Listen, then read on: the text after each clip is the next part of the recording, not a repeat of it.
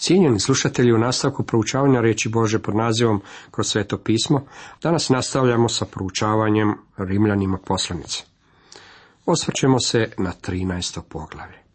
Tema 13. poglavlju glasi odnos prema vlastima, odnos prema bližnjima. Došavši u 13. poglavlje, još uvijek govorimo o službi sinova Božih. Vidjet ćemo kako vjernik ima građanstvo u nebu, međutim također je građanin i ovdje dolje na zemlji, što mu nameće dvojaku odgovornost. Ako postoji sukob između tih dviju odgovornosti, naša je odgovornost prvo prema gospodinu na nebu. Gospodin Isus je jasno rekao kako imamo odgovornost prema ljudskim vlastima. Sjećate se kako su ga njegovi neprijatelji upitali, je li zakonito plaćati porez caru ili nije? On im je rekao, neka mu pokažu novčić. Želio ih je poučiti iz nečega što su i sami posjedovali, a također mislim da tog dana u svome džepu nije imao niti jedan novčić. Dok je bio na ovome svijetu, Isus nije mnogo posjedovao. Upitao ih je čiji je natpis i čija slika se nalazi na novčiću. Oni su odgovorili carev. Zatim je Isus izrekao u značajnu izjavu. Stoga dajte caru carevo, a Bogu Božje, kako čitamo u Evanđelju po Luka, 20. poglavlju, 25. redku. Vlasti je postavio Bog i on im je dao stanovite ovlasti. Na samome početku ljudske vladavine Bog je rekao, tko prolije krv čovjekovu, njegovu će krv čovjek proliti. Jer na sliku Božju stvoren je čovjek, postanak 9.6. Bog se brine oko ljudskih života. On je u njegovim očima dragocjen. Vi nemate prava oduzeti život drugom ljudskom biću. Ako to učinite, izgubili ste vlastiti život. Naše suvremeno društvo drugčije osjeća prema ovoj temi, pa kriminalce pravi junacima, a poštenog čovjeka negativcem.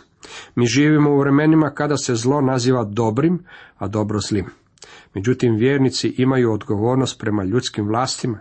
U stvari, Pavao je mladome propovjedniku rekao, dakle, preporučujem prije svega da se obavljaju prošnje, molitve, molbenice i zahvalnice za sve ljude, za kraljeve i sve koji su na vlasti, da provodimo miran i spokojan život u svoj bogoljubnosti i ozbiljnosti. To je dobro i ugodno pred spasiteljem našim Bogom. 1. Timoteju 2, od prvog do trećeg redka. Usput valja napomenuti kako mi trebamo moliti za one na vlasti, a ne taj posao ostavljati propovjedniku za nedeljno jutro. Dužnost vjernika kao građanina neba je duhovna. Dužnost vjernika kao građanina koji je pod upravom je svjetovna. Ovo dvoje su odvojene funkcije, a kombinirati ih znači ne uspjeti u odvajanju crkve i države. Židovi u Pavlovo vrijeme su okljevali pokloniti se rimskoj državi. Židovi su u Rimu raspirivali nemire i kao rezultat toga jednom prigodom ih je car Klaudije dao i zagnati. Oholi farizeji su odbacivali rimske vlasti u Palestini jer su željeli obnoviti vlast izraelskome narodu. Oni su bili ti koji su isplanirali ovaj razgovor s Isusom i oni su pokrenuli pitanje je li zakonito plaćati porez caru ili nije. Implikacije ovog pitanja mirisale su na pobunu, kao što i sami možete vidjeti. Dobro je zapamtiti kako su vlasti u Pavlovo vrijeme bile bezumne i krvniči raspoložene. Neron je sjedio na prestolju u Rimu, a bili su tu još i Pilat i Herod, sve jedna velika skupina nitkova. Ipak Pavao je rekao kako vjernici trebaju biti poslušni onima koji su na vlasti odnos prema vlasti. U prvom redku čitamo. Svaka duša neka se podlaže vlastima nad sobom, jer nema vlasti doli od Boga, koje postoje, od Boga su postavljene. Moramo se podlagati vlastima koje su nad nama i to iz vrlo jednostavnog razloga, što su one postavljene od Boga. Istina je da kraljevstva ovog svijeta pripadaju Sotoni i da nepravda i pokvarenost ima u obilju u svakoj vlasti, pa ipak Bog još uvijek ima kontrolu. Povijest je jednolični zapis o tome kako neka vlast stanovito vrijeme cvate u slavi i ponosu, a zatim propada i ruši se. Zašto? Zbog toga što pokvarenost i bezakonje postanu prevladavajući. To je razlog zbog kojeg Bog neku vlast dovodi njenom kraju. Bog još uvijek vlada, pa čak i nad ovom zemljom. Bog nije abdicirao sa svoga prijestolja. On se pobjednički vozi u vlastite koči. On se ne da smesti onime što se dešava na zemlji. Sjetit ćete se da kada je umro Uzija, kralj Judeje, prorok Izaija je bio obeshrabren i neznim miren. Uzija je bio dobar kralj i Izaija mislio da će se vlasti raspasti nakon što tako kralja više ne bude na sceni. Zato je Izaija otišao u hram, što je dobro mjesto za otići u takvim trenucima. Došao je u Božu prisutnost i vidio je gospodina kako sjedi na prijestolju. Drugim riječima, Bog nije abdicirao. Uzija je bio mrtav, međutim Bog nije bio mrtav. Bog se još uvijek nalazi na svome prijestolju. Vjernost koju kršćani posjeduju je prema tom prijestolju. Odnos kojeg vjernik ima prema vlastima na ovoj zemlji je podlaganje. Stoga, tko se suprostavlja vlasti, Božoj se odredbi protivi. Koji se pak protive, sami će nase navući osudu. Drugim riječima, tko god se opire vlastima, opire se onome što je Bog uspostavio. Oni koji se opiru sami će primiti osudu. Načelo iznešeno u prvom stihu nameće mnoga pitanja koja sljedeći stihovi podupiru i objašnjavaju. Ovaj stih čini se da je predviđa mogućnost da neki vjernik ima bilo kakvog udjela u pobuni ili revoluciji. Što je s tim? James Stifler navodi primjer Cromwella i Washingtona. Obojca su povela revolucije. Stifler nam se ne nudi tako da nam da rješenje. Nisam siguran da i ja imam rješenje, međutim daću vam sve od sebe da ovo razriješim. Vjernik se opirao lošim vlastima i podržavao je dobre vlasti, držeći se teorije kako je dobra vlast ona koja je postavljena od Boga. Vjernik je za zakon i red, a protiv bezakonja. On se zalaže za poštenje i pravicu, a protiv pokvarenosti i izvrtanja pravde. U velikim trenucima krize u povijesti, a to je vrijeme u kojem se upravo danas nalazimo, vjernik se nalazi pred donošenjem teške odluke. Htio bih vam kratko iznijeti svoje gledište i vjerujem da će se ono poklopiti sa povijesti. Tijekom ovih posljednjih vremena u kojem vjerujem da živimo, zakonje je obilno. Vjernik se mora suprostaviti tome. On bi ne smije biti dio toga, pa čak i kada je ono sastavni dio njegove vlastite vlade. Moramo biti na oprezu zbog onih koji bi željeli smijeniti vlast pod krinkom napretka. Sjećate se da je Herod ocekao glavu Ivanu Krstitelju. Poncije Pilat je razapeo Isusa. Jakov Ivanov brat bio je ubijen Herodovim mačem, a Pavla je ubio Neron. Ipak Pavao je rekao. Stoga tko se suprotstavlja vlasti Božoj se odredbi protivi, koji se pak protive, sami će nase navući osudu. Stoga kršćanstvo nikada nije postalo pokretom za unapređenje vlasti, pomaganje društvu ili za čišćenje gradova. Evanđelje je bilo snaga Božja za spasenje pojedinca. Pavao nikada nije išao naokolo govoreći o bjednom stanju rimskih zatvora, a njih je jako dobro poznavao iz njihove unutrašnjosti. Kad smo bili u posjeti Rimu, moja supruga i ja otišli smo pogledati zatvor Mamertine i onda me obuzela klaustrofobija. Rekao sam supruzi, hajdemo van odavde. Međutim, Pavao nije mogao izaći. Oni su ga držali u tom vlažnom, mračnom zatvoru. Sjetimo se da je napisao Timoteju, donesi mi moju kabanicu. Ondje mu je bilo hladno. Teško je reći da moramo biti poslušni pokvarenoj vlasti. Nisam zadivljen ovim čovjekom, propovjednikom ili političarem koji se busaju prsa državnom zastavom i pjevaju državnu himnu kao sredstvo za vlastitu promociju, a iza toga stoji sama pokvarenost. Ako ćemo iskreno, osjećam se kivno kada čujem za stanovite državne službenike i stanovite bogataše koji su na moćnim položajima, a koji ne plaćaju porez, a meni je natovareno veliko breme poreza. U vlasti postoji pokvarenost od vrha do dna i ona nije ograničena samo na jednu stranku. Ovi nespašeni, bezbožni ljudi koji su na položajima koji donose vlast u stvarni ne razumiju naš sustav. Vidite, ljudi koji su stvarali naše zakone imali su biblijsku pozadinu.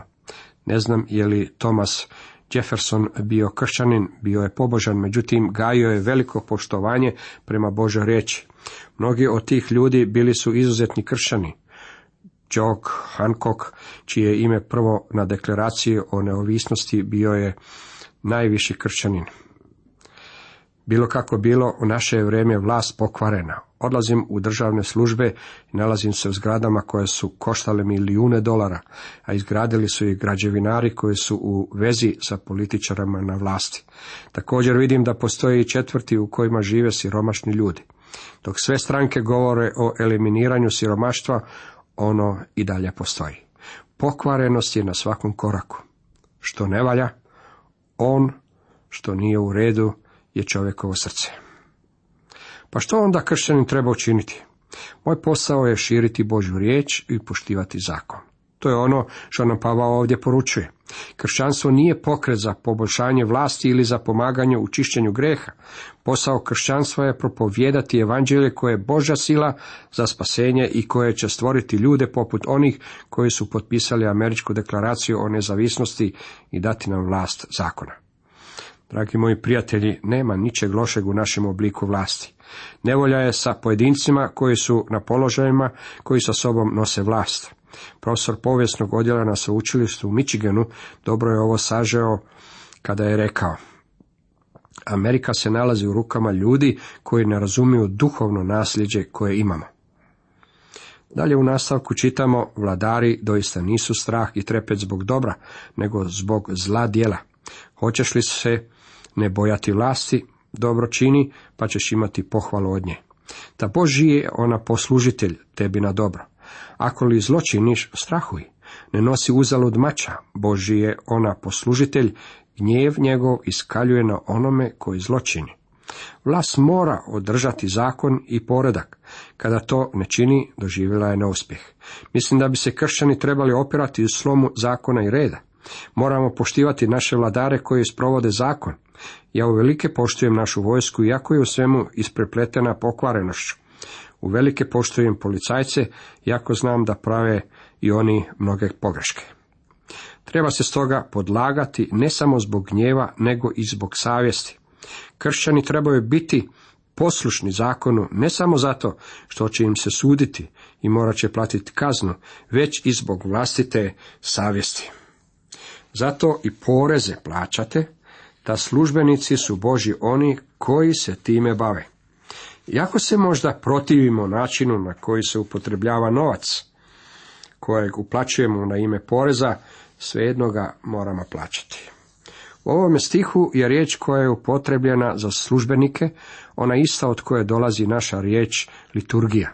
To je strogo religiozna riječ i ta je ista riječ upotrebljena za anđele u Hebrejima 1.14 gdje ih se naziva služničkim duhovima. To znači da vladar vrši službu koja mu je dana od Boga. On naravno nema nikakvu službu koja bi mu bila od Boga. To me tjera da plaćam svoje poreze, jako sam ogočen zbog toga. Danas nam je potrebno probuđenje poslano s neba. Već sam umoran od ljudi koji liju krokodilske suze. Oni me podsjećaju na odličnu satiru Levisa Karola, Alica u zemlji čudesa. Sjećate se kako su dva lika u ovoj priči hodala obalom i plakala zbog toga što je bilo jako mnogo pjeska, a nije bilo dovoljno kamenica. Tako su samo dalje jeli i plakali. Kakva je to slika pokvarenosti? Međutim, u svemu ovome vjernik bi se trebao podložiti svojim vlastima. Dajte svakomu što pripada, komu porez, porez, komu carina, carina, komu poštovanje, poštovanje, komu čast, čast. Jako možda u službi ima i ljudi koji ne zavređuju biti ondje, mi jedno trebamo poštivati tu službu. Kad sam bio u vojsci, bilo mi je naređeno da pozdravljam svakoga u odori. Bilo je ljudi odjevenih u odoru koje i nisam želio pozdravljati, međutim ja sam pozdravljao odoru. Moramo pokazivati poštovanje prema vlastima. Kršćanin je najbolji građanin, iako je njegovo pravo građanstvo u nebu. Odnos prema bližnjima. Nikomu ništa ne dugujte, osim da jedni druge ljubite. Jer tko drugoga ljubi, ispunio je zakon. Jeste li posudili kosilicu svog bližnjega? Vratite mu je. Kućanice, jeste li posudili malo šećera od svoje susjede? Molim vas, vratite im je. Nikomu ništa ne dugujte. U ovoj istoj rečenici nalazimo da kršćani nikome ne smije ništa dugovati, osim ljubav i to u pozitivnom smislu. Ovo je veliko načelo koje bi trebalo voditi kršćane kod kupovina na kredit. Možda ćete pitati, pa zar onda moram vratiti svoje kreditne kartice? Ne, ali bilo bi vam bolje da možete jasno vidjeti svoj put u smislu plaćanja duga. Vjernik je uvijek dužan ljubiti svoje bližnje. To se ne odnosi neophodno na čovjeka koji živi odmah do vas, međutim time su označeni svi ljudi s kojima dolazite u doticaj. Ova ljubav nije ništa sentimentalno. Malo me uznemirava kada čujem kako liberalizam stalno govori o ljubavi, ljubavi, ljubavi. Kako ćete otkriti ljubav?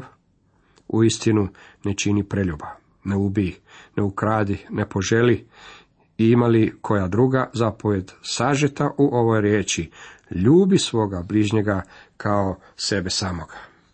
Ne učini preljuba. Nemojte mi reći da nekoga volite i da ste zato počinili preljub s tom osobom. Možete to nazivati ljubavi ako želite, međutim to nije ništa drugo nego zadovoljavanje svoga tijela. To je razvratnost, to je bludništvo i to je grijeh u Božim očima. Bog se nije predomislio u svezi s tim. Ne ubi. Osobu je moguće ubiti na više načina od pukog potezanja obarača na pištolju. Možete uništiti nekoga razarajući njegovu reputaciju. I vaš jezik može biti ljutito ubistven ako napada nepravedno. Ne ukradi, ako ljubite, nećete do nečega dolaziti na nepošteni način. Ne poželi, kada se vaš susjed doveze u novome automobilu, kako se vi osjećate u svezi s tim? Ponekad kažemo, volio bih kad bih imao auto i kad bi oni imali isto takav.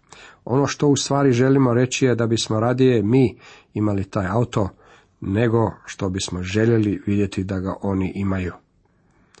Pavao nam govori kako se naša ljubav prema našim bližnjima više očituje u onome što činimo, nego u onome što govorimo. On ne vraća kršćane natrag pod zakon.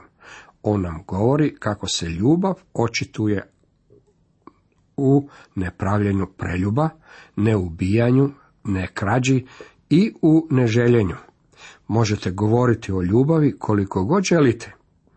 Međutim, ako počinjate ovakve stvari protiv svojih bližnjih, vi u stvari nemate niti trunčicu ljubavi prema njima.